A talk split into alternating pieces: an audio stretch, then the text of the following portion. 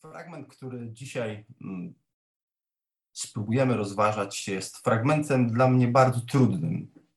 E, dużo, przez tydzień czasu zmagałem się z tym fragmentem, e, z tym Słowem Bożym. I gdzieś Pan Bóg e, przebija się też przez moją skorupę serca, porusza mnie coraz głębiej w tym temacie, który podejmiemy. Jest on dla mnie takim bolącym tematem, przy którym, e, kiedy myślę sobie o łasce Bożej, to moje serce pęka, jak bardzo dobry jest Bóg. Przeczytajmy kolejny e, fragment z Księgi Aggeusza, e, z tej serii Budujcie mój dom, z drugiego rozdziału od dziesiątego wersetu. Dnia 24 dziewiątego miesiąca w drugim roku Dariusza doszło proroka Geusza słowo Pana tej treści. Tak mówi Pan zastępów.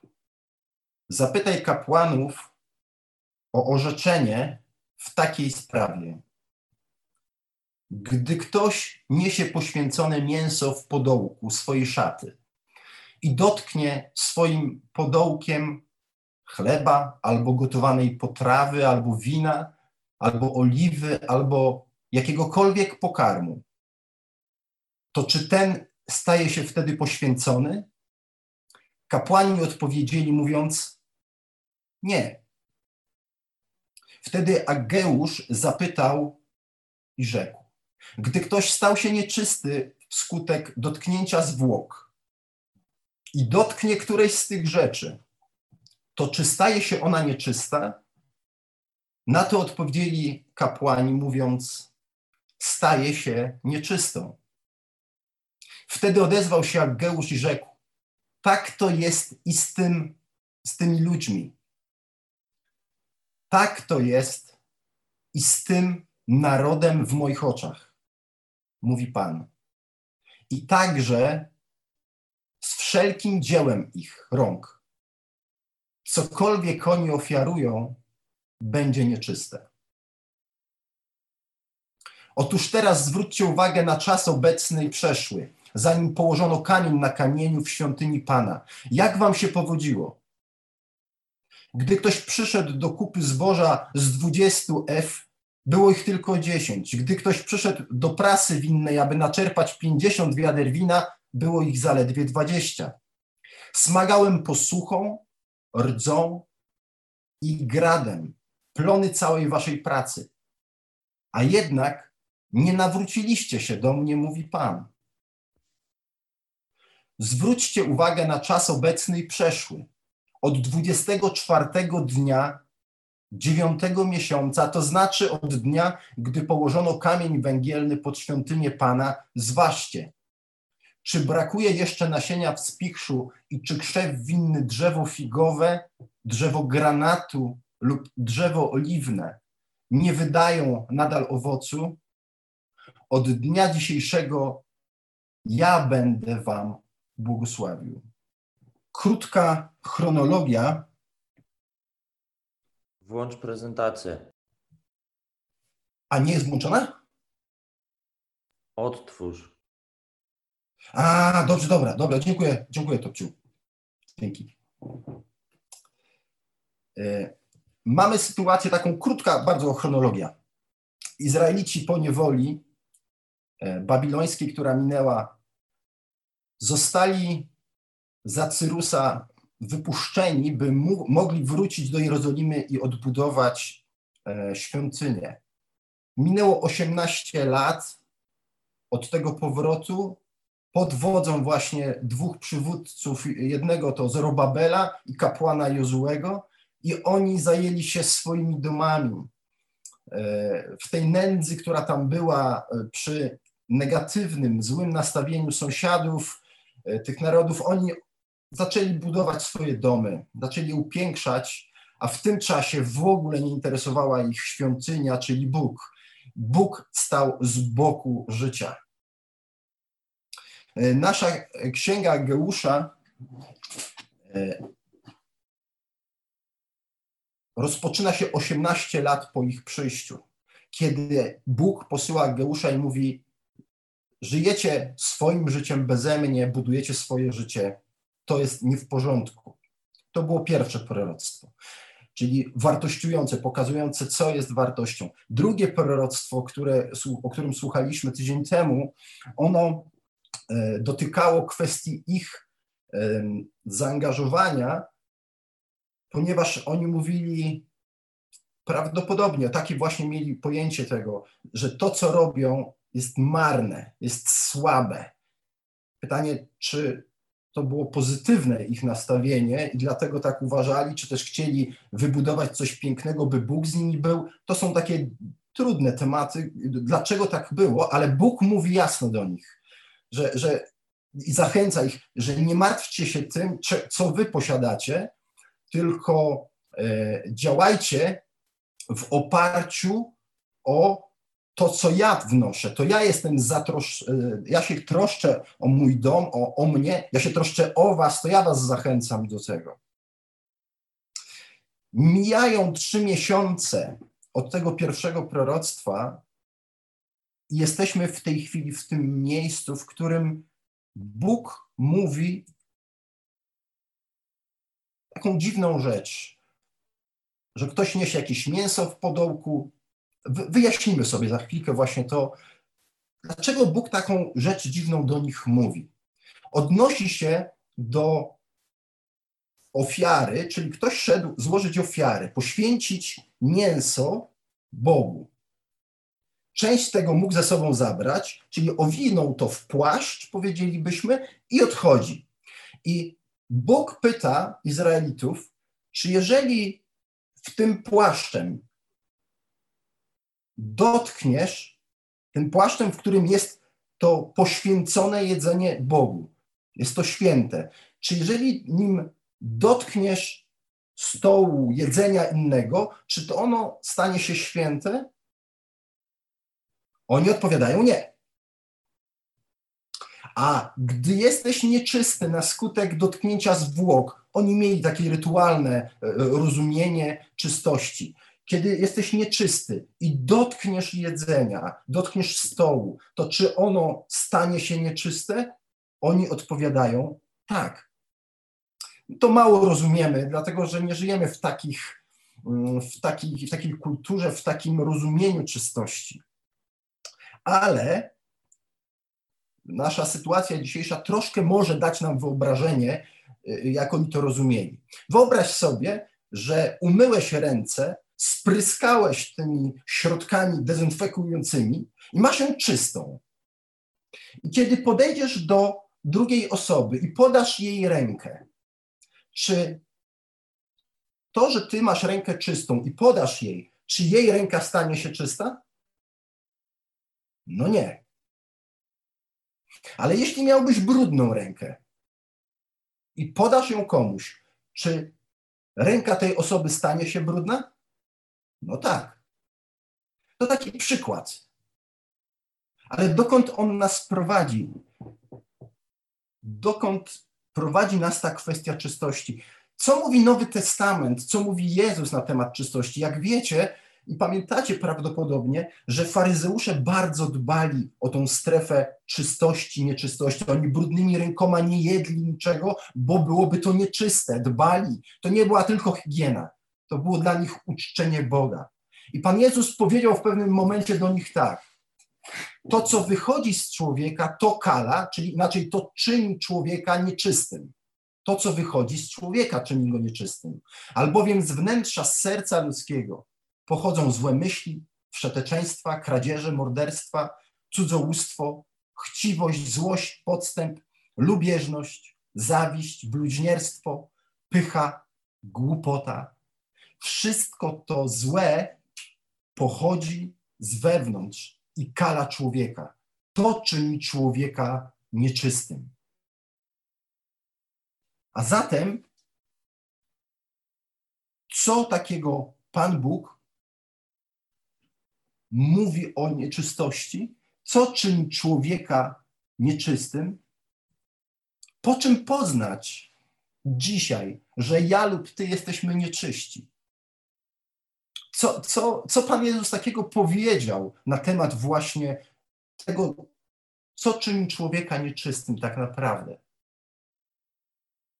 Jego serce, jego motywacje, jego pragnienia, jego dążenia,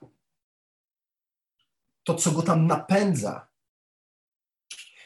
to czyni człowieka nieczystym. My nie widzimy prezentacji. Musisz wyjść No to, w, to. Okej, momencik, kochani, bo widzę, że nie ma prezentacji, nie wiem dlaczego. Kto się wyłączył? Bo musiał na szkółkę zrobić. A, no rozumiem. Dobrze, momencik, to jeszcze raz. Jak to miło przerwać w kazanie. Okej. Czy teraz widać? Okej. Spróbujemy wrócić w takim razie do tego.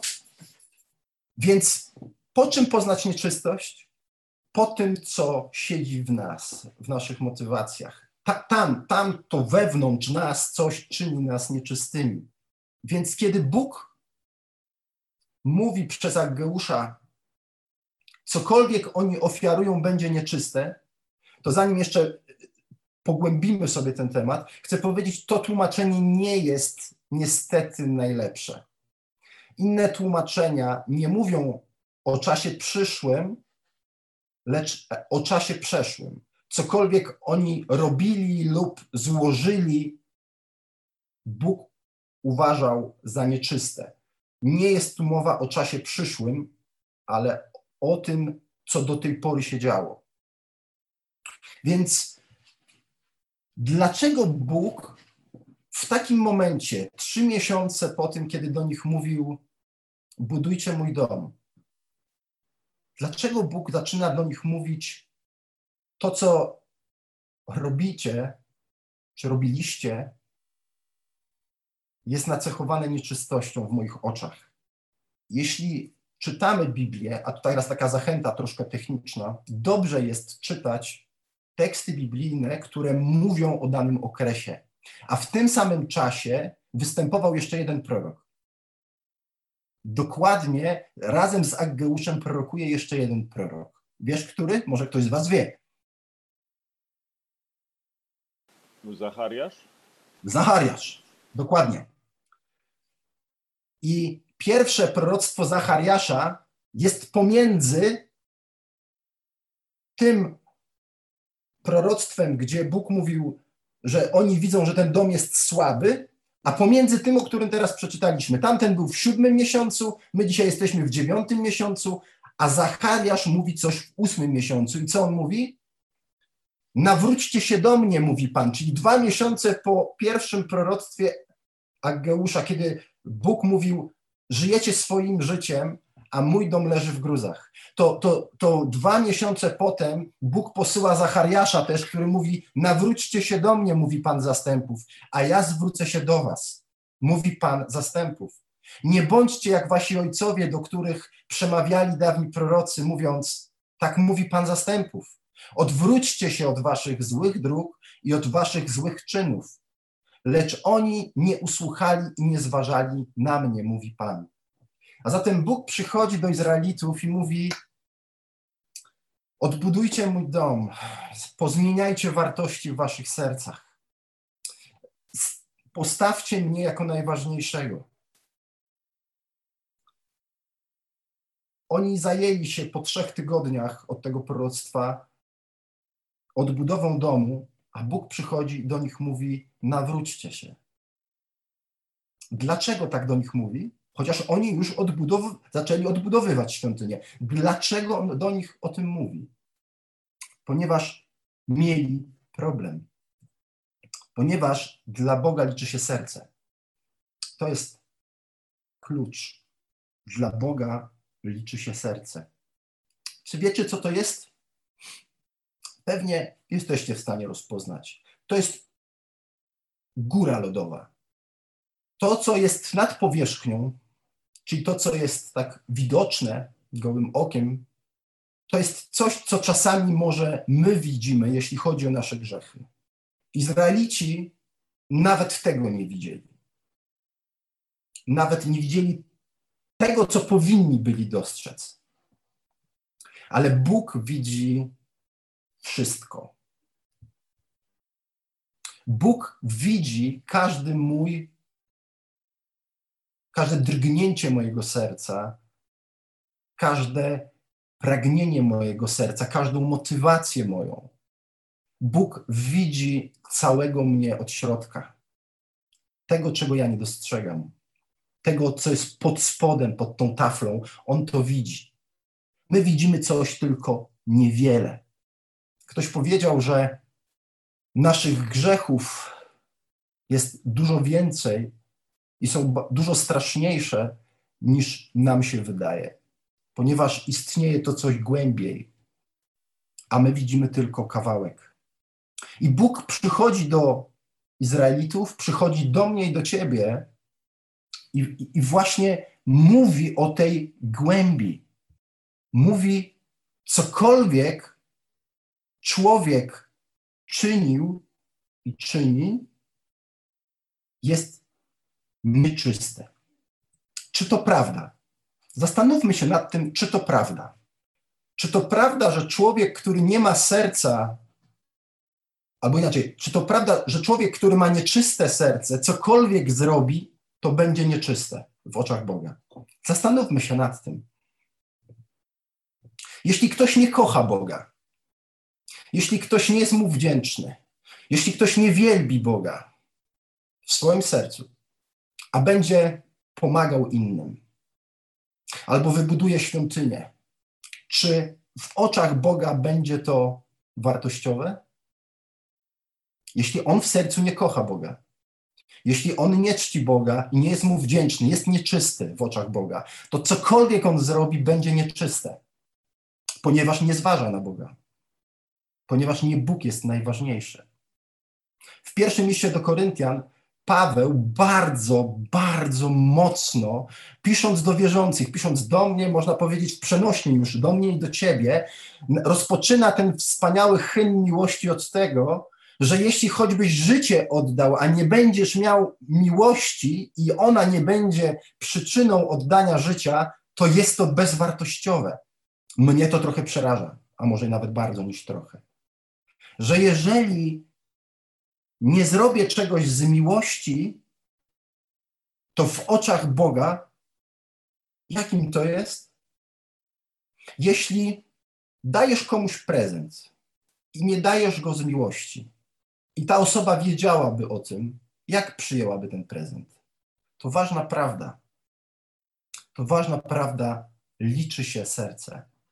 Nie chodzi o to, ile będę robił, i w tym budował swoją wartość. Nie liczy się to, jak pięknie mogę śpiewać, grać, jakie mam umiejętności. Nie liczy się to. Bóg patrzy na serce. Liczy się moje i Twoje serce przed Bogiem. W Psalmie 50 czytamy: Po co wyliczasz ustawy moje i masz na ustach przymierze moje?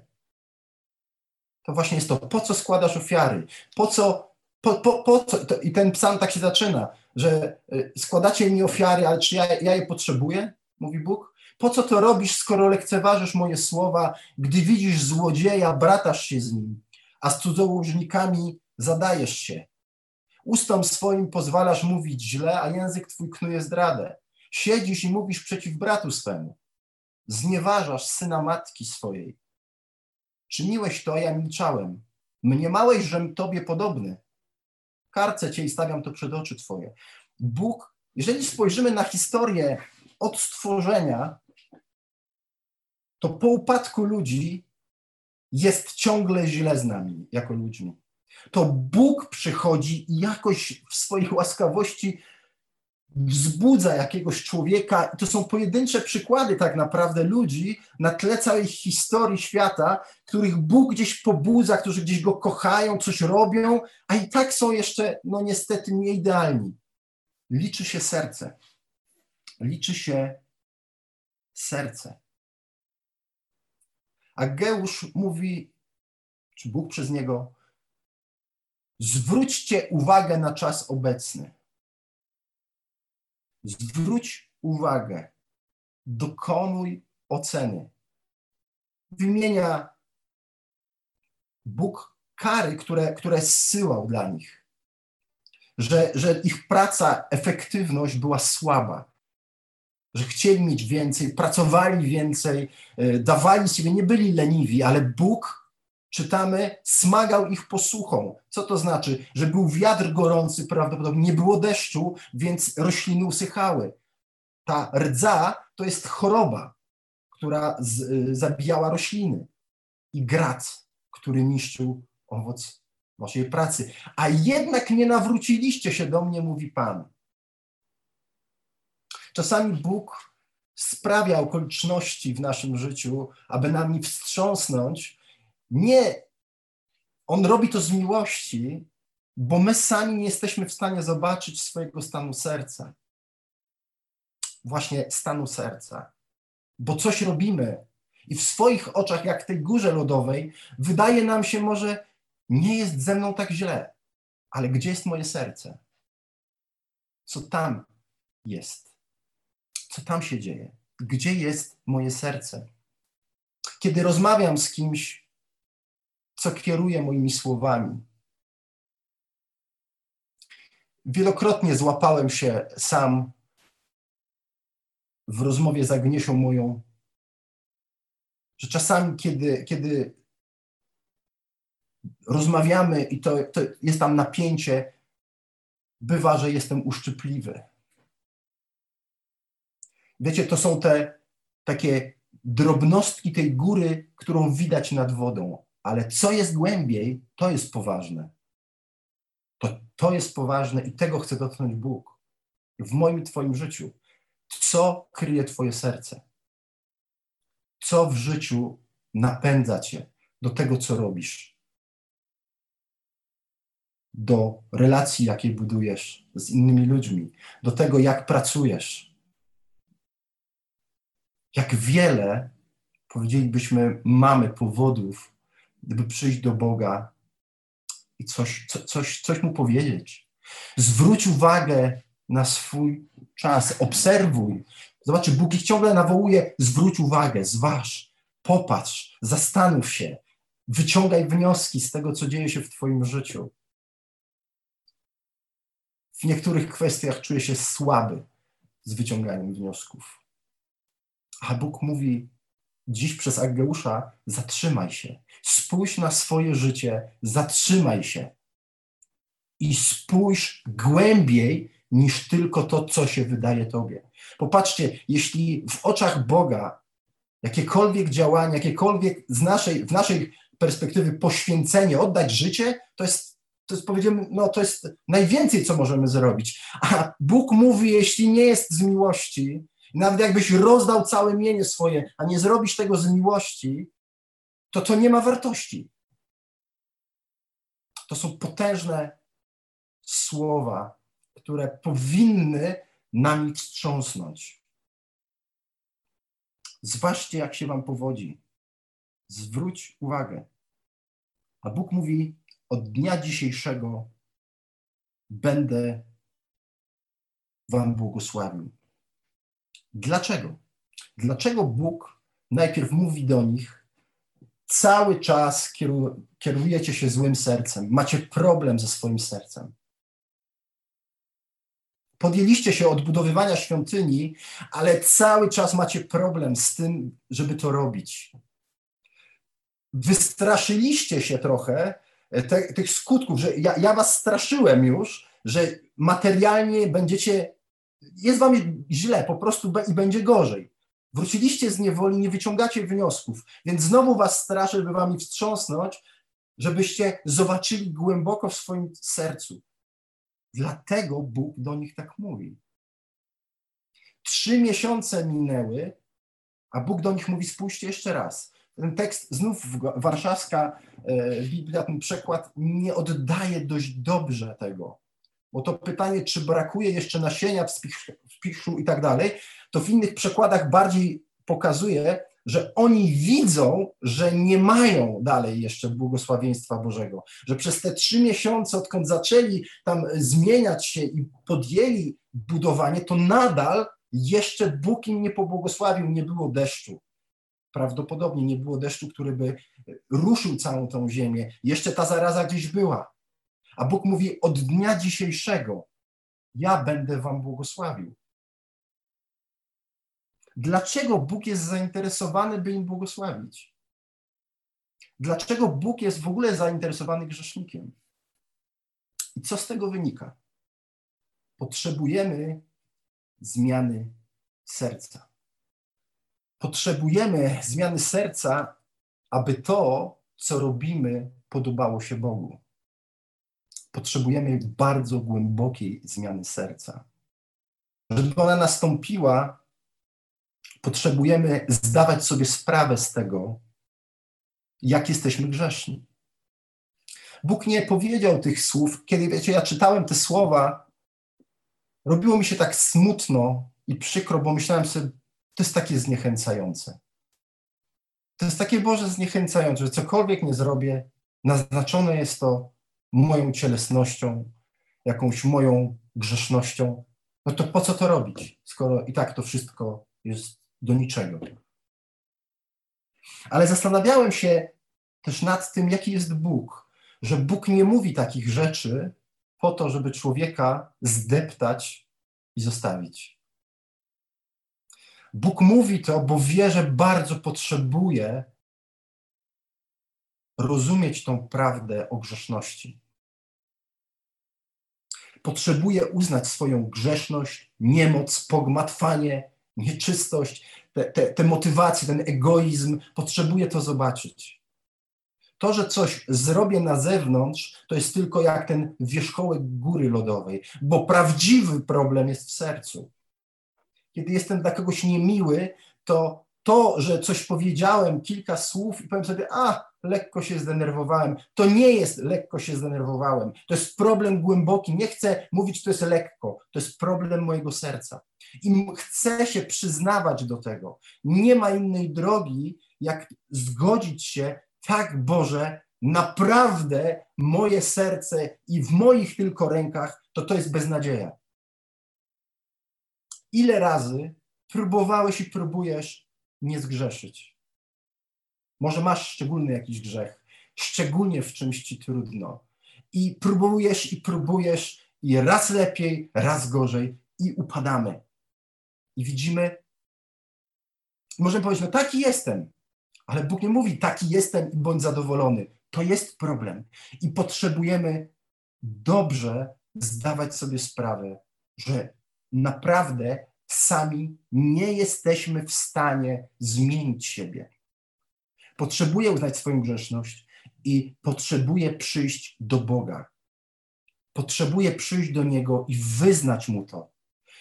Potrzebuję przyjść i powiedzieć Mu, Panie, nie daję rady i sam nie jestem w stanie oczyścić mojego wnętrza. Nie umiem się zmienić.